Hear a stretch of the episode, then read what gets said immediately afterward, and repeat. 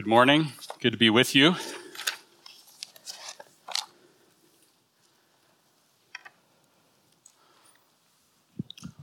Home ownership. It's important in our society. It's part of the American dream. If you aren't a homeowner today, then you can probably imagine what it's like to be one. But it's not as simple as plunking down some cash and buying a home for most of us. The way we acquire our home is typically by securing a 30 year loan from a bank. That's a long time. And if we think we actually own the home, all we have to do is miss a mortgage payment or two. The bank will quickly remind us that we don't actually own the home outright. Not yet. But we do anticipate a day when we'll own it completely and the celebration that comes with that. We live with that expectation. And we enjoy many benefits until that day comes. We actually get to live in the home while we make the mortgage payments. And our family can live with us, even our extended family, if we're willing to share some space. And we can improve the home and make it fit our needs and our lifestyle. But the benefits come with responsibilities. Confidence to remain in the home for the long haul requires a source of income. And there's general maintenance like repairing the water heater when it fails, things like that. There are other responsibilities too. Most often, we live in a community with neighbors. If we disregard our neighbors and let the dog roam around, we get reminded that to keep our dog in our own yard and not the neighbors. Or if we don't mow our lawn regularly, we'll get a nasty note left on our front door. If we live in a community, then we're responsible to follow its conventions or suffer the consequences. But if we maintain good relations with our neighbors, our communities can be rather enjoyable. That's a small notion of what it's like to live expectantly in a community. But in a much greater sense, we do that as Christians.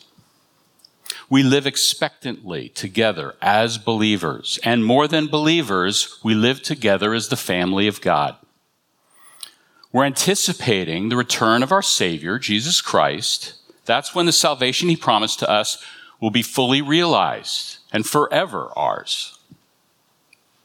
But in the meantime, we live confidently with complete security in the salvation we've been promised. And we enjoy the benefits of that salvation now, in the present. We enjoy it individually, but more importantly, we enjoy it together as a community. And the community is not made up of merely neighbors, but of family members who actively enjoy that same salvation in Christ. So, of course, the benefits are accompanied by responsibilities, but because we're confident and secure in what Christ has done for us, the responsibilities are not burdensome. Rather, they point us to our glorious future. So, if you would, please turn with me to the book of Hebrews, chapter 10. It's page 1006. The Bible's under the seat in front of you. Grab the outline inserted in your bulletin entitled living expectantly together. As you're turning there, you'll notice that our passage begins with therefore. So a conclusion is being drawn based on what? Well, it's in the preceding passage. Verses 15 through 17 describe how the Holy Spirit is bearing witness to us that we're participating in a new covenant community. The Lord has put his laws on our hearts and written them on our minds. That idea was introduced back in chapter 7. And now the author of Hebrews is drawing his conclusion based on that. So, Hebrews 10, verse 19. Therefore, brothers, since we have confidence to enter the holy places by the blood of Jesus, by the new and living way that he opened for us through the curtain, that is, through his flesh. And since we have a great high priest over the house of God, let us draw near with a true heart, in full assurance of faith, with our hearts sprinkled clean from an evil conscience, and our bodies washed with pure water. Let us hold fast the confession of our hope without wavering, for he who promised is faithful. And let us consider how to stir up one another to love and good works, not neglecting to meet together, as is the habit of some, but encouraging one another, and all the more as you see the day drawing near. This morning's passage is going to show us that living in expectation of Christ's return is something we do together as a community. And even as we anticipate a future event, we're enjoying many of those future benefits at the present time as a community. Those benefits come from the work that Jesus Christ already finished on our behalf. So we'll break this down, the text down into two parts. One, community benefits. Two, community responsibilities.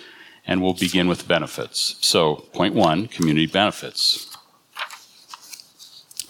Now, the context of our passage is community living, point A. It's describing a community of people whose sins are forgiven by God because of Jesus Christ, those who do the will of God, and those who will receive the promises. But notice that it's more than a community, it's a family. He addresses them in verse 19 as brothers. And this is all of us who believe, because the term brothers here can be rightly understood as brothers and sisters. And the family context this draws upon started all the way back in chapter 2, verse 11. There it said that Jesus is not ashamed to call the people he's sanctifying his brothers and sisters. Jesus says, In the midst of the congregation, I and the children God has given me. And we're told that Jesus had to be made like his brothers in every respect, so that, here's the purpose, he might become a merciful and faithful high priest in the service of God to make propitiation for the sins of the people. So if you're part of this community, you're not a loner. You can't be. You need a church family. That's clearly evident from the language in our passage. So often we read these passages thinking of ourselves as individuals. But a brief walk through the passage will help us reframe that thinking. Look at verse 19. It says, We have confidence. Then in verse 20, He opened the new and living way for us. Verse 21 We have a great priest, and he's over the house of God. That's God's household, family language. Verse 22 Let us draw near, and then our hearts and our bodies. Verse 23 Let us hold fast, and our hope. Verse 24 Let us consider, and we're to stir up one another. How about Verse 25, meet together and encourage one another. Do you see? It's all over this passage. We're doing this together. The author is speaking of the corporate nature of this family. And this is so true of how we speak about our own families. I mean, when I refer to things done in my household, I don't use me in my language. I say us and our. And I do that referring to my wife and my youngest son who lives with us. But often, I even use that language to describe my two grown children and my son in law and my grandchildren. They live far away from us because we still come together on special occasions. And I refer to our family that way because I care about all of them. And it expresses how our lives are bound together So in the church, God's household, it's not me and Jesus. It's me in the family of God, the brothers and sisters of Jesus, God's children, all forgiven of our sins, and all doing the will of God together as members of the household. And we're not all just hanging around with nowhere to go and no sense of the future. It's the opposite. We're anticipating Christ's return. That was made clear at the end of chapter 9, where it said, Christ will appear a second time, not to deal with sin, but to save those who are eagerly waiting for him. But that's also where our passage is headed, because we're to do these things all the more as you see the day drawing near. End of verse 25. So we're not simply living our lives together, we're motivated to do God's will because we're living expectantly. And what are the present benefits we enjoy now while living in this community? One of them is confident living, point B. Look at verses 19 and 20. Therefore, brothers, since we have confidence to enter the holy places by the blood of Jesus, by the new and living way that he opened for us through the curtain, that is, through his flesh. As redeemed people, we can live confidently, individually, and together, knowing that we have access to God's presence. Verse 19 says we have confidence. Confidence here is not timidity, but boldness to enter the holy places and what's he expressing? It's a visual picture of the temple. There was the most holy place, the Holy of Holies, where only the high priest entered. But in close proximity to were the holy places. These were the places where the people could go to draw near to God by offering sacrifices. So, if you wanted to draw near to God, you needed to be qualified to go into the holy places. But why is that important? Well, if you don't want to serve God, accessing His presence is not important to you. But if you want to serve God, then it's vital. And only those who want to serve God are part of this new covenant community. Serving God has become the reason you exist. It's what you live for. Your purpose in life is to serve the God who redeemed you and adopted you into his family. So, if that's true of you, then living confidently in your access to God is a crucial benefit. It means you can draw near to Him, it means you can pray to Him, it means you can worship Him, it means you can understand His Word. It means you can live your life in His presence, nothing hidden from Him, and serve Him without guilt or shame. And it means you can live that way among His people, serving Him confidently by loving Him and loving the people around you. But the confidence comes from knowing you're drawing near to God with the right sacrifice. Only Jesus, by his once for all sacrifice, can guarantee that God has forgiven our sin and will remember it no more. That's what qualifies us to draw near to God. You come before God on the basis of what he accomplished through Christ.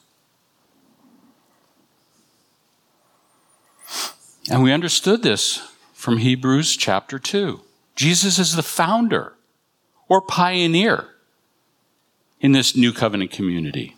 He opened the new and living way for us. Verse 20. It's not like the old covenant. It's a living way. He gave us the Holy Spirit to bear witness. We've been adopted into His family.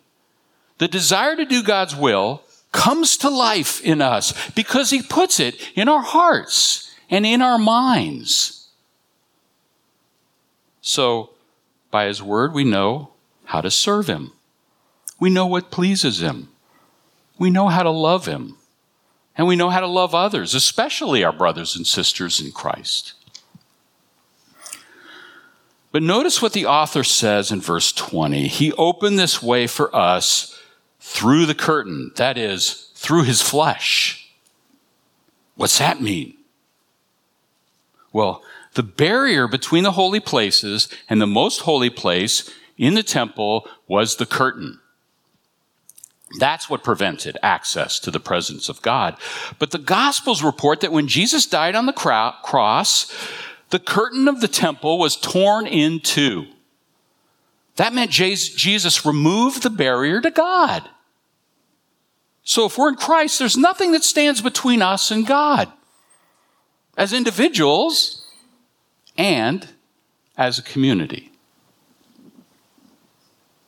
Now, it might seem strange to say that Jesus opened the way through his flesh. But think about what Jesus' death and resurrection means for our present confidence in our future hope. Jesus' flesh is his human body. As we read earlier in the same chapter, in verses 5 through 7, quoting Psalm 40, Jesus was given a human body to do God's will. He did that voluntarily by living an obedient life in every way, ultimately becoming an offering in that body for the sin of humanity. Jesus still has that body, but now it's a resurrected body. In that body, he sits at the right hand of God in heaven. So he opened the way to God for us in the present. He did that by using his body as a sin sacrifice to purify us for service in God's household. But he also opened the way to God for us in the future. That's because we'll have a resurrected body like his, which has been purified to draw near to God and serve him in his presence. Now, I've never really been handy around the house. I'm not good at making repairs or improvements. So, for a long time, I never really invested in any tools to help me with these things. But it's really hard to own a home and avoid fixing things. So, one day I bought a power drill. And when I finally used it, I found that having the right tool can make a big difference. In fact, it gave me confidence to do things I didn't think I could do and do them decently well. The confidence Jesus has given us is so much more. The work he finished on the cross gave us everything we need. We can have absolute confidence in that because of Jesus. We have everything necessary to do the job that God has called us to do. We can draw near to worship Him rightly. When we step into this building on Sunday to worship and pray with the family of God, what is our attitude? Are we eager? Or are we timid? Christ's sacrifice was completely sufficient to forgive us. We can come with boldness and a clear conscience. With Jesus as our Savior, we belong in the gathering of God's people. That's not arrogance, that's confidence in Jesus. Even if we've had a tough week, we can confidently come with a repentant heart to do God's will. He's removed sin's guilt and shame and purified us to serve Him. Another community benefit is secure living, point C. Verse 21 says, And since we have a great high priest over the house of God, so the first point has to do with the confidence that we have in the sacrifice of Jesus, but this point has to do with the security we have in Jesus' intercession with the Father on our behalf. This is yet another idea that the author of Hebrews has been developing. Jesus is the great high priest who is faithful over God's house. Think back to chapter 3, verse 6. We're told that Christ is faithful over God's house as a son. Then adding, and we are his house, if indeed we hold fast our confidence and our boasting in our hope. So Jesus is over God's house, and he's faithful to God's purposes. So we're placing our confidence and hope in Jesus, we have the security of following a founder or pioneer who's taking us in exactly the right direction for exactly the right reasons. There's no reason to question his example or motives. He shows us how to be faithful and to do God's will. And if we're secure in Jesus' position with God, we're also secure that he'll always hold that position without fail. In chapter 7, we're told Jesus holds his priesthood permanently because he continues forever. Then it adds, consequently, he's able to save to the uttermost those who draw near to God through him, since he always lives to make intercession for them. So, since Jesus holds his priesthood permanently and forever, we can feel secure that our salvation in him is permanent and everlasting. There can be no greater salvation in terms of complete security. Jesus' intercession is the ultimate protection for us. He's the only one who can keep us so that we can continue drawing near to God to serve Him and receive eternal life from Him.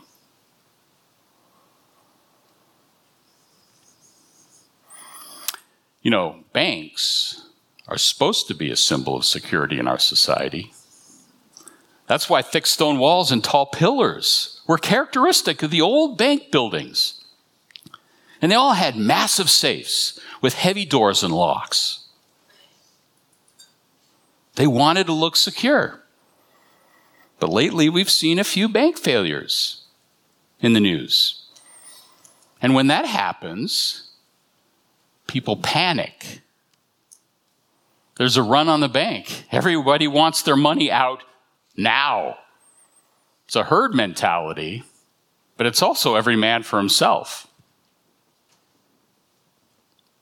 because they realize that their savings isn't as safe as they thought it was. And they want to be protected in case the bank fails. But that is not the kind of security we have in Jesus Christ. It's not just appearance of security. To be in Christ is to be fully and completely protected in substance. And all his people are protected, every single one. Christ has not, does not, and will not fail. Ever. If you're trusting Him completely with everything you have, then you're secure. You can rely on that. We're all relying on that.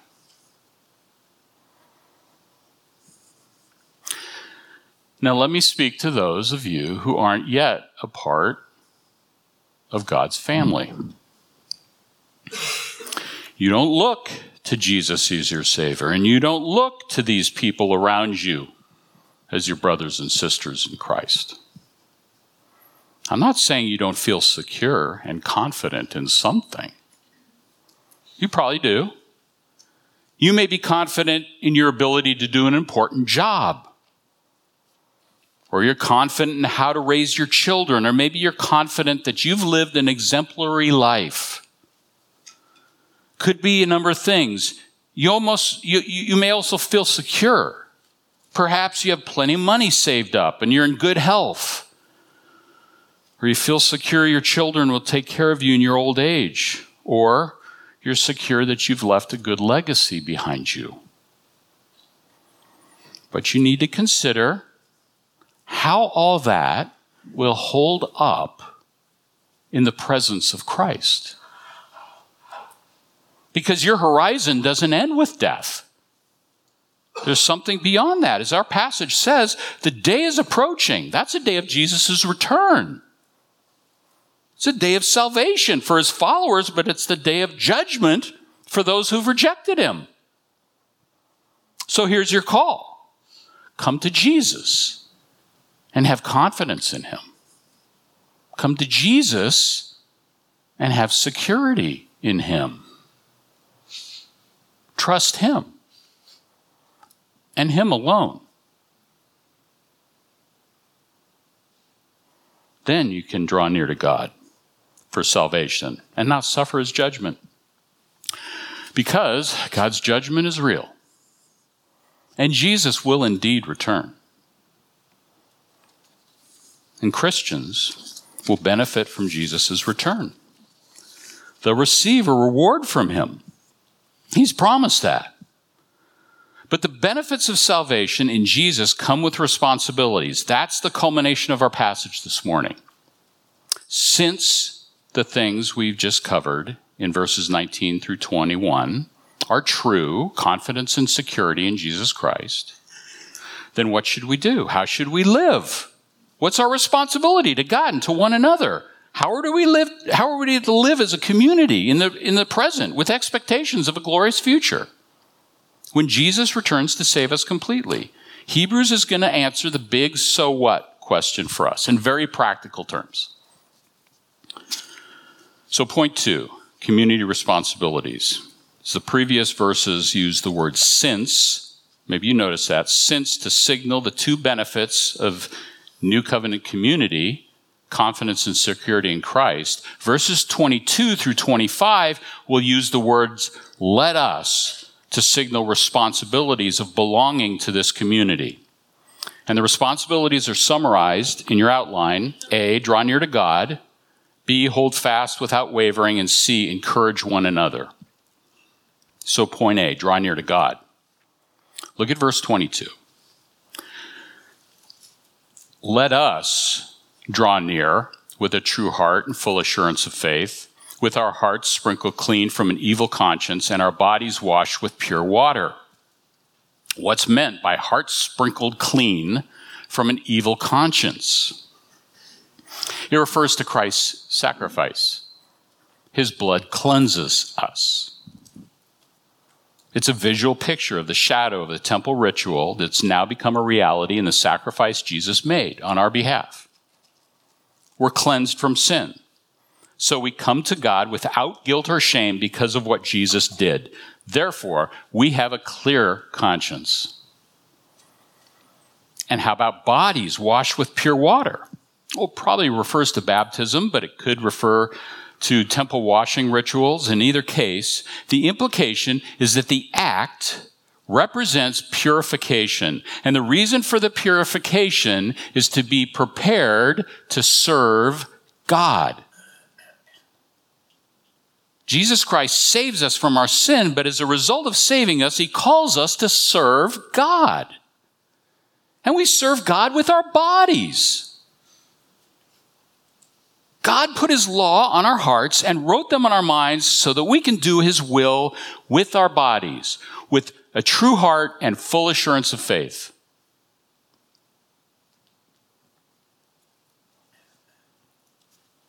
And that's what we're called to do. And Jesus sanctifies to do it, us to do it. So here's the point. Since we have confidence and security in Christ, then we can draw near to God with a true heart and full assurance of faith. And how do you feel about that? How do you feel about that in your heart? I mean, drawing near to God. How assured are you that you belong in God's presence? We need this to sink in. Do you hear what the scriptures are saying? If you're a Christian, your guilty conscience has been cleansed.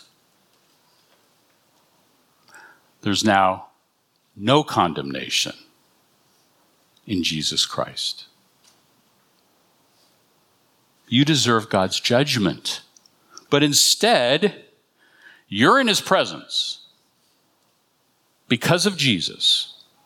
and justified in being there.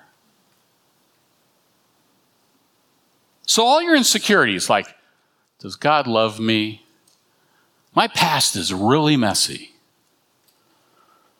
are answered in Jesus' once and for all sacrifice.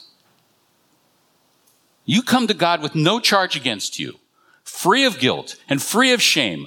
We have a clear conscience. In chapter 9, verse 13, is clear about what Jesus has prepared us for.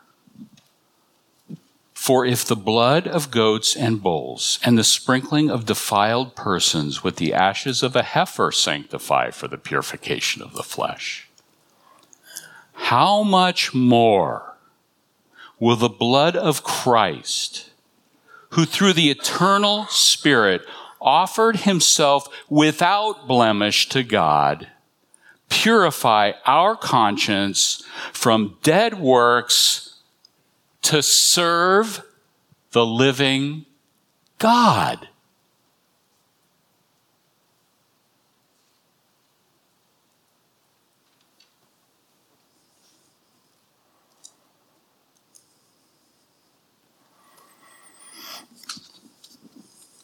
We're prepared to serve. And don't think of this as something you do all alone. We all take part and we all have our parts. Remember, in Christ you belong to a community. That means we all draw near to Him, pray to Him, worship Him, and understand His Word together.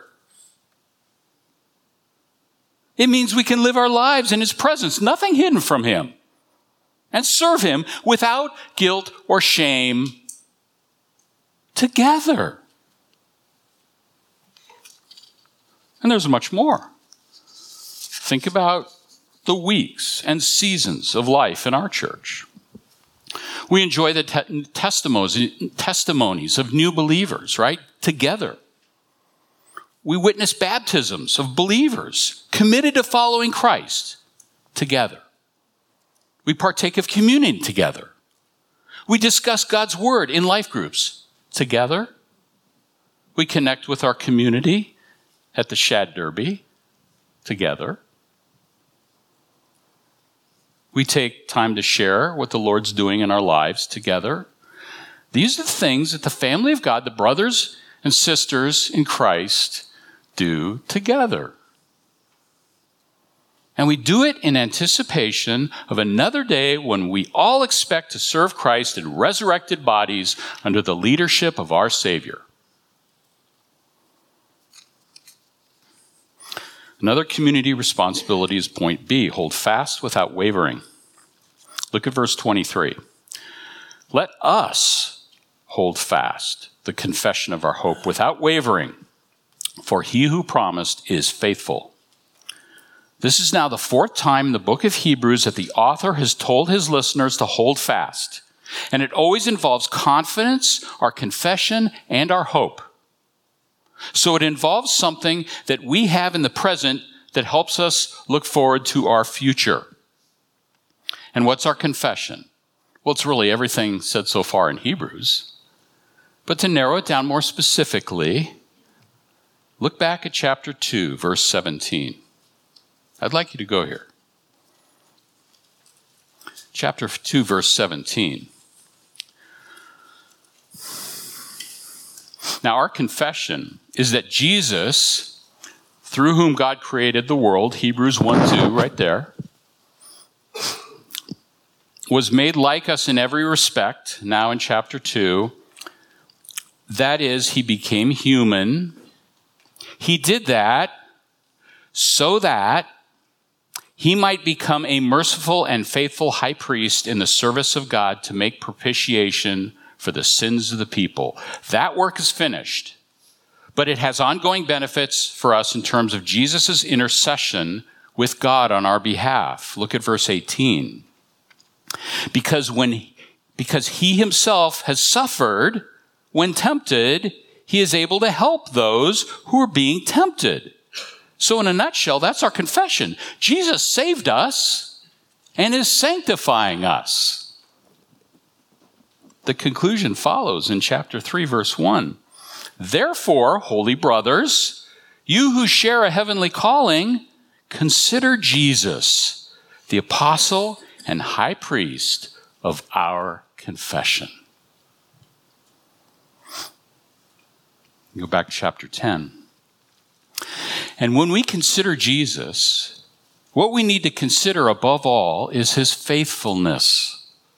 That's what helps us to hold fast without wavering.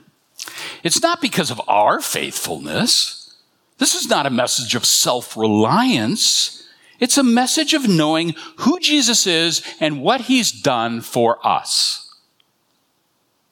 Hasn't he demonstrated that in the pages of Scripture?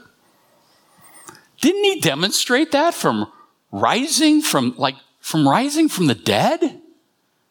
And hasn't he demonstrated that in the new life that he's given you in Christ? Here's the point. Since we have confidence and security in Christ, then we can hold fast without wavering. And perhaps you're thinking about holding fast to Jesus as an individual. But I'm suggesting you expand your thinking. Have you ever considered the personal impact you have on the rest of the family of God by holding fast to Jesus? Ever considered it? Just think about it.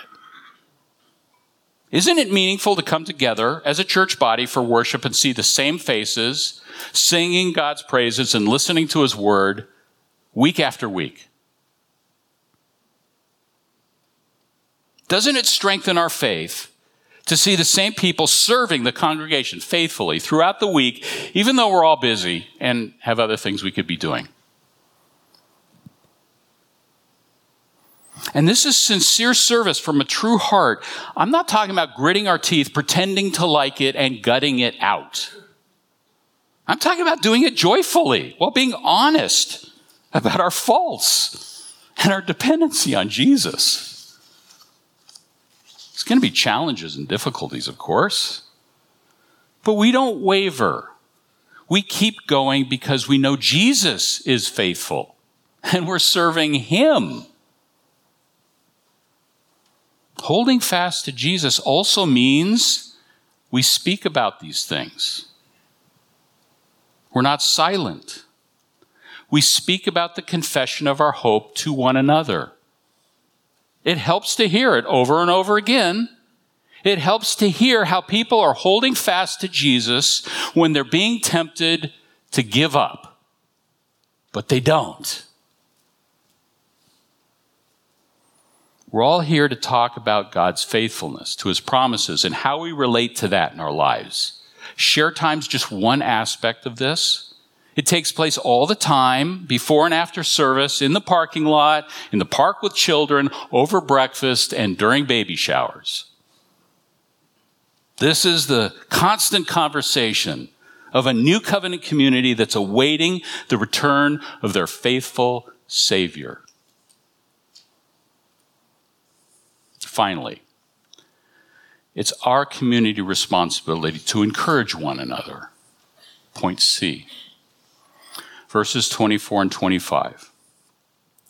And let us consider how to stir up one another to love and good works, not neglecting to meet together as is the habit of some, but encouraging one another, and all the more as you see the day drawing near.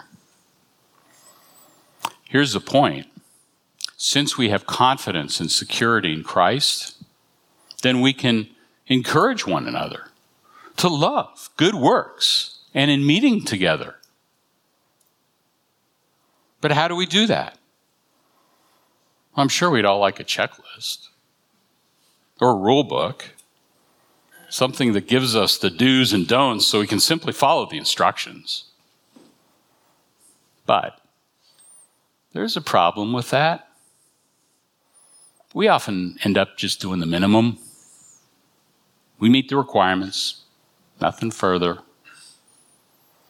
Yet, Jesus wants more from us than that.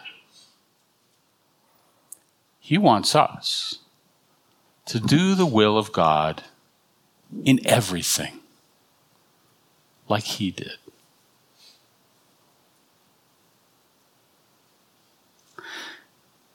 That's why the word consider is important here.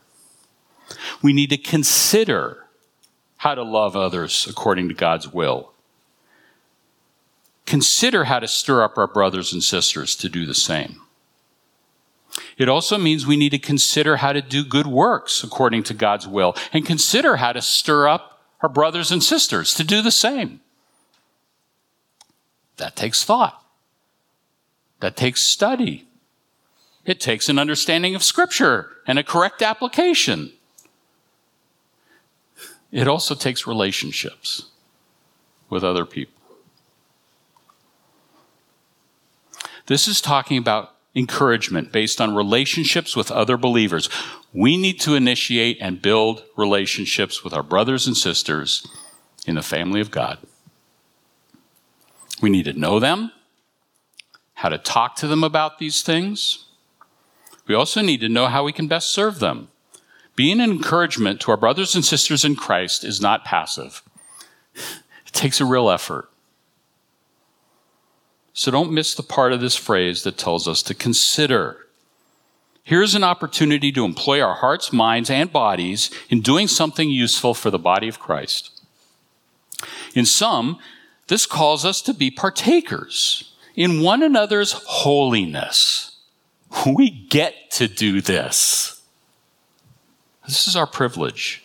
I mean, fruitful involvement in other people's lives so that we're all being changed to become more like Jesus. And the context for this encouragement within God's family is meeting together. Let's be clear, it's not a suggestion, but a command. Remember, verse 24 began, Let us his family members were compelled by God's word to be with one another on a regular basis. So if we don't come to church often, it's going to be difficult to do these things well. And if we don't come to church at all, it's going to be practically impossible to do them. So, meeting together is really important, but not because we're taking attendance.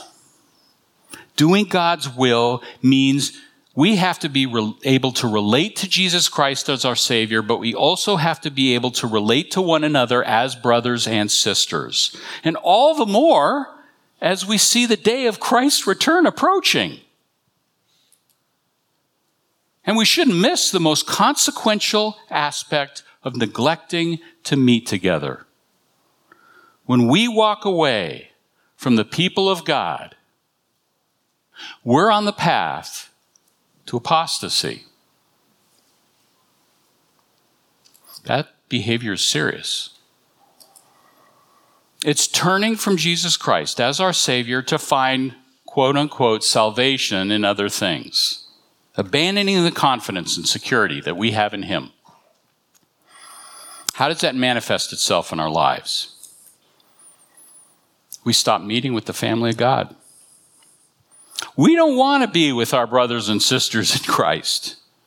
And the environment of God's people living expectantly together is not appealing at all.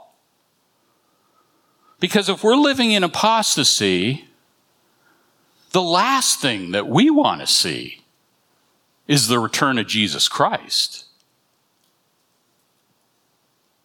My prayer is that never becomes true of any of us. That we would all heed the warnings in Hebrews as believing Christians. So, let's all live expectantly together. Let's heed and take seriously everything that we're hearing in Hebrews Tr- truths, warnings, encouragements, all of it. And let's draw together and draw, most importantly, draw near to God together with confidence to serve Him now by the power of His Spirit, looking forward to a day when we'll be serving Him in a greater way.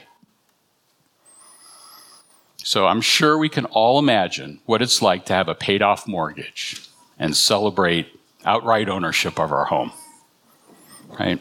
I'm sure we can, we'd all like to have a home where nothing ever goes wrong or needs fixing. I'm sure we'd like to have a home where all, we have all the resources needed for improvements to make it beautiful. I'm sure we'd enjoy having the best neighbors in the world, able to live together in perfect harmony. As God's family, we have something far greater than that. Jesus will come and bring a better reward for us. That will be our salvation. We can experience it now, but this is just a taste of what's to come. Let's all look together to Jesus and serve him well as a church. And all the more as we see the day of his return approaching. Would you pray with me?